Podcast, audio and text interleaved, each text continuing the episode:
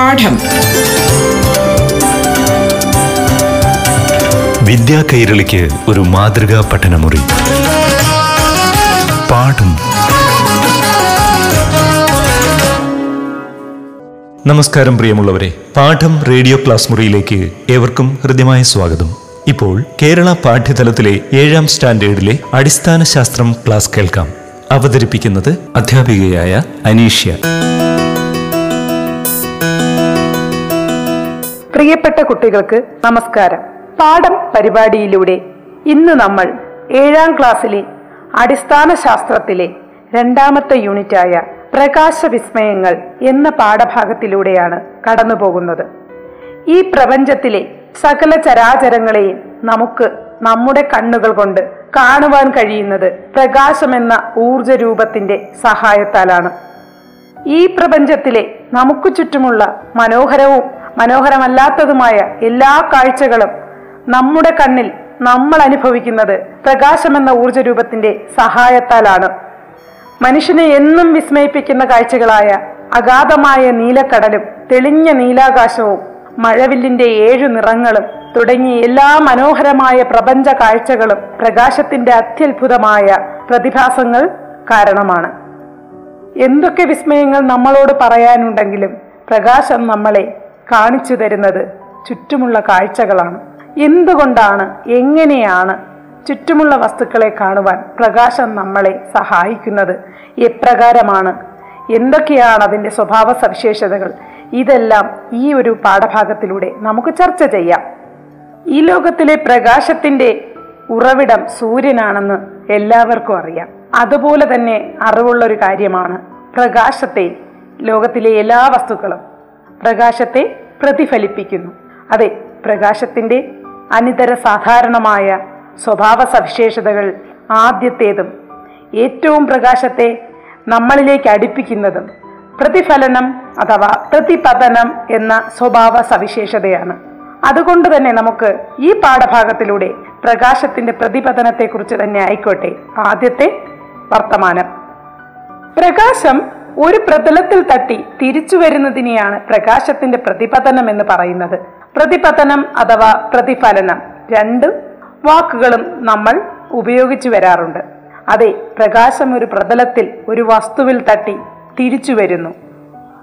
നമുക്ക് ചുറ്റുമുള്ള എല്ലാ വസ്തുക്കളും പ്രകാശത്തെ പ്രതിഫലിപ്പിക്കുന്നുണ്ട്.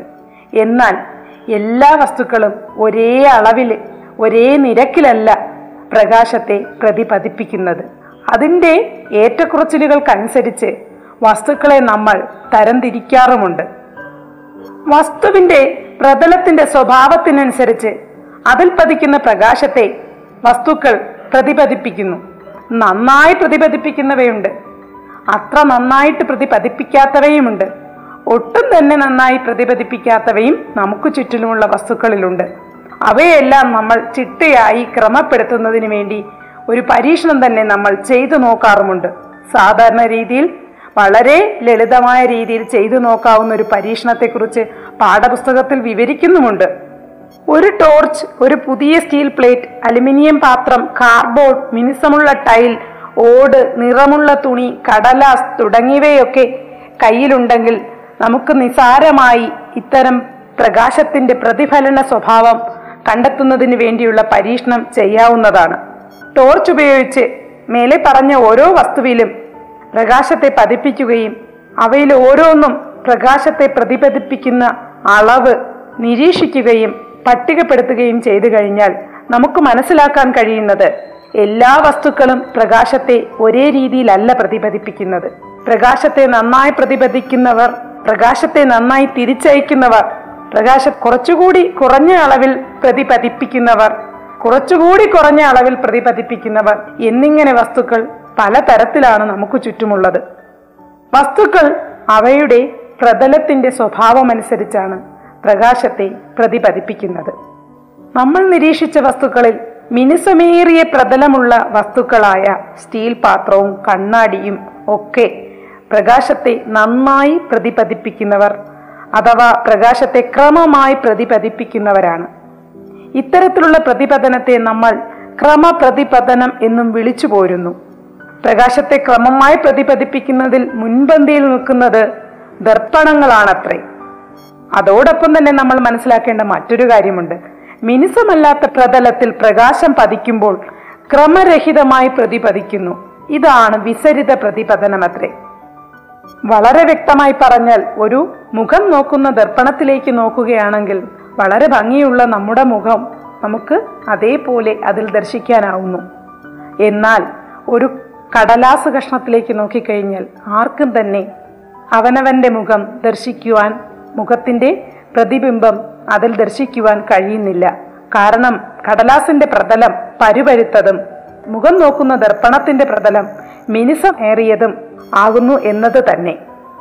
ഓളങ്ങളില്ലാത്ത ഒരു ജലാശയത്തിലേക്ക് നോക്കുകയാണെങ്കിൽ തീർച്ചയായും നമുക്ക് നമ്മുടെ മുഖം ആ ജലപ്പരപ്പിൽ കാണുവാൻ കഴിയും.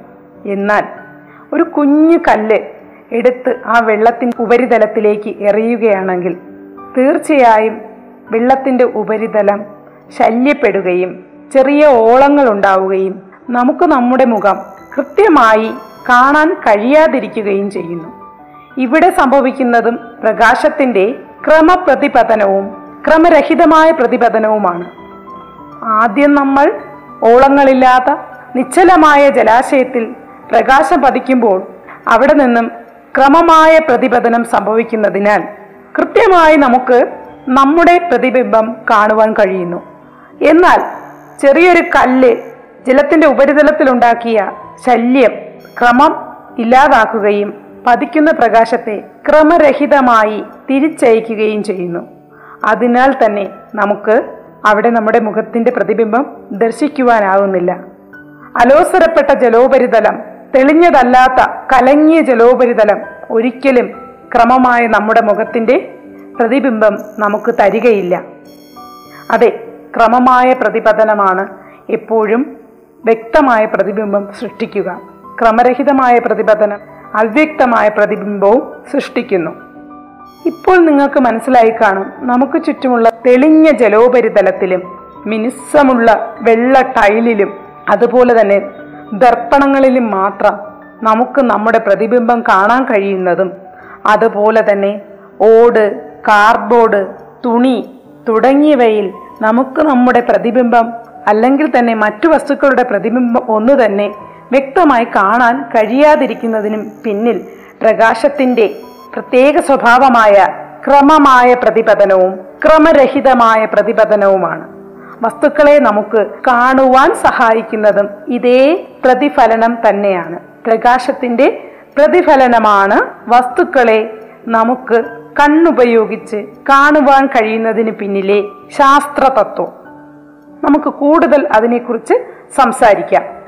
എങ്ങനെയാണ് നമ്മൾ വസ്തുക്കളെ കാണുന്നത്? ഇരുട്ടുള്ള മുറിയിൽ ഇരുട്ടുള്ള ഏതെങ്കിലും ഒരു പ്രദേശത്ത് ഇരിക്കുന്ന ഏതെങ്കിലും വസ്തുക്കളെ നമുക്ക് നഗ്ന നേത്രങ്ങൾ കൊണ്ട് കാണുവാൻ കഴിയുമോ? എപ്രകാരമായിരിക്കും അപ്പോൾ പ്രകാശം നമ്മളെ കാണുവാൻ സഹായിക്കുന്നത്? നമുക്ക് ചിന്തിച്ചു നോക്കാം. നമുക്ക് അതിനെക്കുറിച്ച് സംസാരിച്ചു നോക്കാം. എങ്ങനെയാണ് പ്രകാശം നമ്മളെ കാണുവാൻ സഹായിക്കുന്നത്? പാഠം. വിദ്യാ കൈരളിക്ക് ഒരു മാതൃകാ പഠനമുറി. പാഠം ഒരിടവേളയ്ക്ക് ശേഷം തുടരും.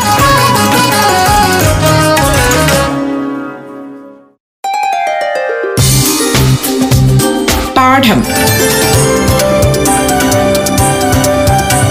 വിദ്യാ കൈരളിക്ക് ഒരു മാതൃകാ പഠനമുറി. പാഠം തുടരുന്നു.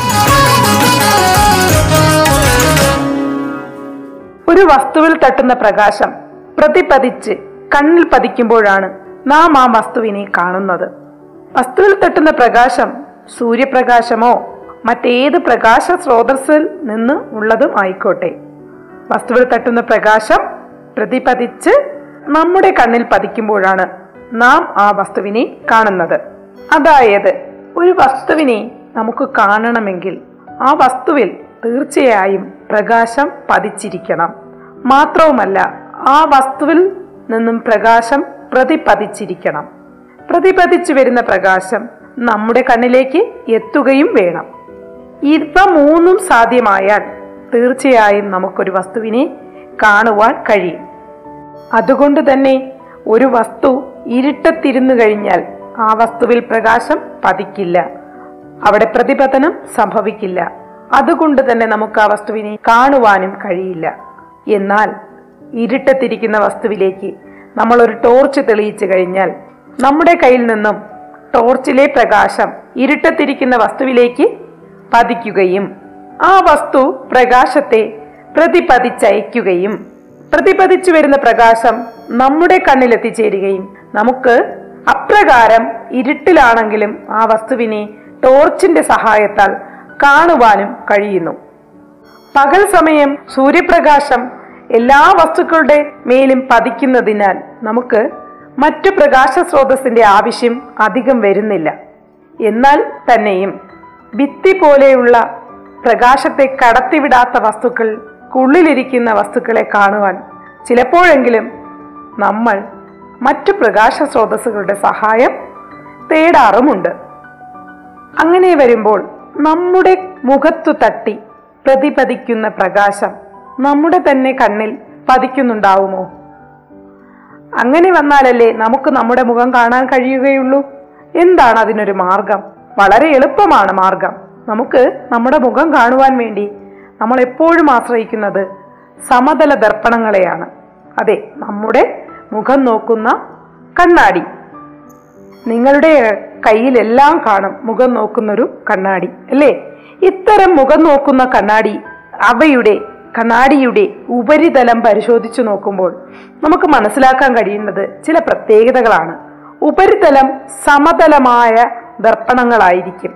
നിരപ്പ് പ്രതലമുള്ള ഇത്തരം ദർപ്പണങ്ങളെ നമ്മൾ സമതല ദർപ്പണം എന്ന് വിളിക്കുന്നു. കണ്ണാടിക്ക് പകരം സ്റ്റീൽ പ്ലേറ്റിലോ അലുമിനിയം പ്ലേറ്റിലോ ഒക്കെ മുഖം നോക്കിയാൽ അവയിലുണ്ടാകുന്ന പ്രതിബിംബത്തിന്റെ വ്യക്തത കുറവ് നമ്മളെ അലോസരപ്പെടുത്തുകയും നമ്മൾ എപ്പോഴും മുഖം നോക്കുവാൻ ഇഷ്ടപ്പെടുന്നത് സമതല ദർപ്പണങ്ങളെയാണ്. എല്ലാവർക്കും അറിയാം അല്ലേ? നമ്മൾ ഏറ്റവും ഇഷ്ടപ്പെടുന്നത് സമതല ദർപ്പണങ്ങളെയാണ് മുഖം നോക്കുവാൻ വേണ്ടി. ഇത്രയൊക്കെ ഇഷ്ടപ്പെടുന്ന സമതല ദർപ്പണത്തിന്റെ പ്രത്യേകതകൾ ഇത് മാത്രമല്ല. നമുക്കൊന്ന് പരീക്ഷിച്ച് നോക്കാവുന്നതേ ഉള്ളൂ. എല്ലാവരുടെ വീട്ടിലും സമതല ദർപ്പണം ഉണ്ടാവും. സമതല ദർപ്പണത്തിന്റെ മുന്നിൽ നിന്ന് ഇടത് കൈ ഉയർത്തി നോക്കൂ. നിങ്ങളുടെ പ്രതിബിംബത്തിന്റെ ഏത് കൈയാണ് ഉയർന്നിരിക്കുന്നത്? കൈ താഴ്ത്തിയതിനു ശേഷം വലതു കൈ ഉയർത്തി നോക്കൂ. തീർച്ചയായും നിങ്ങൾക്ക് കാണുവാൻ കഴിയും. പ്രതിബിംബത്തിന്റെ വലതു ഭാഗത്ത് ആണ് കൈ ഉയരുന്നതായി നമ്മൾ കാണുന്നത്. സമതല ദർപ്പണത്തിന്റെ മുന്നിൽ നിന്ന് വലതു കൈ ഉയർത്തിയാലോ നമുക്ക് കാണാൻ കഴിയുന്നത് സമതല ദർപ്പണത്തിൽ കാണുന്ന നമ്മുടെ പ്രതിബിംബത്തിന്റെ ഇടതു ഭാഗത്തെ കൈ ഉയരുന്നതായാണ് കാണുവാൻ കഴിയുന്നത്. എന്താണ് പ്രതിബിംബത്തിൽ സംഭവിക്കുന്ന മാറ്റം? അതെ നമ്മുടെ വലതുഭാഗം പ്രതിബിംബത്തിന്റെ ഇടതുഭാഗമായും നമ്മുടെ ഇടതുഭാഗം പ്രതിബിംബത്തിന്റെ വലതുഭാഗമായും തോന്നുന്നില്ലേ? ഇപ്രകാരം പ്രതിബിംബങ്ങളിൽ പാർശ്വഭാഗം വിപരീത ദിശയിൽ കാണപ്പെടുന്നതിനെയാണ് പാർശ്വിക വിപരീയം എന്ന് പറയുന്നത്. വളരെയധികം രസകരമായ ഒരു സ്വഭാവമാണ് സമതല ദർപ്പണത്തിന്റെ. ഇത്രയേറെ നമ്മൾ ഇഷ്ടപ്പെടുന്ന സമതല ദർപ്പണത്തിന്റെ രസകരമായ മറ്റൊരു സ്വഭാവവും നമുക്ക് പരിശോധിക്കാം. നമുക്ക് ചുറ്റുമുള്ള വാഹനങ്ങളിൽ ആംബുലൻസ് എന്ന് എഴുതിയേക്കുന്നത് എപ്പോഴും കൂട്ടുകാരുടെ ശ്രദ്ധയിൽപ്പെട്ടിട്ടുള്ള കാര്യമായിരിക്കും. ആംബുലൻസ് എന്ന പേര് എന്തുകൊണ്ടായിരിക്കും അങ്ങനെ തിരിച്ച് എഴുതുവാനുള്ള കാരണം? ഒരു ദർപ്പണത്തിന് അഭിമുഖമായി വെച്ച് ആംബുലൻസ് എന്ന് എഴുതിയിരിക്കുന്നത് ദർപ്പണത്തിലൂടെ വായിക്കുവാൻ ശ്രമിച്ചു നോക്കൂ. മുന്നിൽ പോകുന്ന വാഹനത്തിലെ ഡ്രൈവർ കണ്ണാടിയിൽ നോക്കിയേ ആയിരിക്കുമല്ലോ. ആംബുലൻസ് എന്ന് വായിക്കുന്നത് ഇപ്പോൾ ആംബുലൻസ് എന്ന് എഴുതിയിരിക്കുന്നത് എന്തുകൊണ്ടാണ് തിരിച്ചെഴുതിയിരിക്കുന്നതെന്ന് മനസ്സിലായി കാണും അല്ലേ? അതെ പിന്നാലെ വരുന്നത് ആംബുലൻസ് ആണെങ്കിൽ എല്ലാ ഡ്രൈവർമാർക്കും അറിയാം. ആംബുലൻസിന് കടന്നു പോകാനുള്ള വഴി എത്രയും പെട്ടെന്ന് ഒരുക്കി കൊടുക്കുക എന്നതാണ് റോഡ് നിയമങ്ങളിൽ ഏറ്റവും പ്രധാനപ്പെട്ട ഒന്ന്. വിലയേറിയ ഒരു ജീവനും കൊണ്ട് പായുന്ന ആംബുലൻസിനെ ഏറ്റവും എളുപ്പം കടത്തിവിടാൻ ഡ്രൈവർക്ക് നിർദ്ദേശം കൊടുക്കുന്നതിന് വേണ്ടിയാണ്. അത് ഡ്രൈവർ കാണുന്ന വിധത്തിൽ ഡ്രൈവർ കാണുന്ന റിയർ വ്യൂ മിററിൽ കാണുമ്പോൾ എളുപ്പം വായിക്കുന്ന വിധത്തിൽ ആംബുലൻസ് എന്ന് തല തിരിച്ച് എഴുതിയേക്കുന്നത്. എന്തുകൊണ്ടായിരിക്കും? ഏത് സ്വഭാവമായിരിക്കും ഇതിന് കാരണം? അതെ നമ്മൾ നേരത്തെ ചർച്ച ചെയ്തതുപോലെ പാർഷിക വിപരീയം എന്ന സമതല ദർപ്പണത്തിന്റെ രസകരമായ സ്വഭാവ സവിശേഷതയെ ഉപയോഗപ്പെടുത്തുന്ന ഒരു സന്ദർഭത്തെക്കുറിച്ച് ആണ് ഞാനിവിടെ പറഞ്ഞത്. അതേപോലെ തന്നെ നിങ്ങളെ ആകർഷിക്കുന്ന മറ്റൊരു സ്വഭാവ സവിശേഷതയാണ് ദർപ്പണത്തിൽ കാണുന്ന പ്രതിബിംബത്തിന്റെയും വസ്തുവിന്റെയും പ്രതിബിംബം ഒരുപോലെയാണ്. ദർപ്പണത്തിന് മുന്നിൽ ഒരു സ്കെയിൽ വെച്ച് നിശ്ചിത സ്ഥാനങ്ങളിൽ വസ്തുക്കൾ വെച്ച് നോക്കിയാൽ ദർപ്പണവും വസ്തുവും തമ്മിലുള്ള അകലവും പ്രതിബിംബവും ദർപ്പണവും തമ്മിലുള്ള അകലവും ഒരേപോലെ വ്യത്യാസപ്പെടുന്നത് കാണാൻ കഴിയും. വസ്തുവിന്റെ വലിപ്പം തന്നെയായിരിക്കും പ്രതിബിംബത്തിന്. അതുപോലെ തന്നെ വസ്തുവും ദർപ്പണവും തമ്മിലുള്ള അകലവും ദർപ്പണവും പ്രതിബിംബവും തമ്മിലുള്ള അകലവും തുല്യമാണ്. ഒരു സ്കെയിൽ വെച്ച് അകലം വ്യത്യാസപ്പെടുത്തി നോക്കിക്കഴിഞ്ഞാൽ ദർപ്പണവും വസ്തുവും തമ്മിലുള്ള അകലം കൂടുന്നതനുസരിച്ച് പ്രതിബിംബവും ദർപ്പണവുമായുള്ള അകലവും കൂടുന്നതും അതുപോലെ തന്നെ കുറയുമ്പോൾ കുറയുന്നതും നമുക്ക് മനസ്സിലാക്കുവാൻ കഴിയും. നമുക്ക് വളരെയേറെ ഇഷ്ടപ്പെട്ട സമതല ദർപ്പണത്തിന്റെ പ്രധാനപ്പെട്ട സവിശേഷതകൾ നമുക്ക് ക്രോഡീകരിക്കുകയാണെങ്കിൽ വസ്തുവിന്റെ വലിപ്പം തന്നെയായിരിക്കും പ്രതിബിംബത്തിനും നമുക്ക് മനസ്സിലാക്കുവാൻ കഴിയും. വസ്തുവും ദർപ്പണവും തമ്മിലുള്ള അകലവും ദർപ്പണവും പ്രതിബിംബവും തമ്മിലുള്ള അകലവും തുല്യമാണ്. പ്രതിബിംബത്തിന് പാർശ്വിക വിപര്യം സംഭവിച്ചിരിക്കും. അതുപോലെ തന്നെ സമതല ദർപ്പണങ്ങളിൽ കേരളത്തിന്റെ പാരമ്പര്യം വിളിച്ചോതുന്ന അത്യപൂർവമായ ആറന്മുള കണ്ണാടിയുടെ കാര്യം എടുത്തു പറയേണ്ടതാണ്. പ്രത്യേകതരം ലോഹക്കൂട്ടുകൊണ്ട് നിർമ്മിച്ച ദർപ്പണമാണ് ആറന്മുള കണ്ണാടി. സാധാരണ ദർപ്പണത്തിൽ ഉള്ളതിനേക്കാൾ വ്യക്തമായ പ്രതിബിംബം ഇതിന് ലഭിക്കുന്നു. വളരെയേറെ വിലയേറിയ ഈ കണ്ണാടി. വിശേഷ അവസരങ്ങളിൽ നമ്മൾ നമ്മുടെ സംസ്ഥാനത്തിന്റെ അതിഥികൾക്ക് ഉപഹാരമായി സമർപ്പിക്കാറുണ്ട്. വളരെ അപൂർവമായി മാത്രം ലഭിക്കുന്ന ഒരു സമ്മാനവുമാണത്. പ്രത്യേകതരം കൂട്ടുകൊണ്ട് നിർമ്മിക്കുന്ന ലോഹമാണ് ആറന്മുള കണ്ണാടിയുടെ രഹസ്യത്തിന് പിന്നിൽ. വളരെ ചിട്ടയോടെ ഗണിതശാസ്ത്രത്തെ അനുസരിക്കുന്ന ഒരു ഊർജ രൂപമാണ് പ്രകാശം. ഈ പാഠഭാഗത്തിലെ കൂടുതൽ അറിവുകളുമായി അടുത്ത ക്ലാസ്സിൽ വീണ്ടും കാണാം. അതുവരേക്കും നന്ദി നമസ്കാരം. പാഠം. വിദ്യാ കൈരളിക്ക് ഒരു മാതൃകാ പഠനമുറി. പാഠം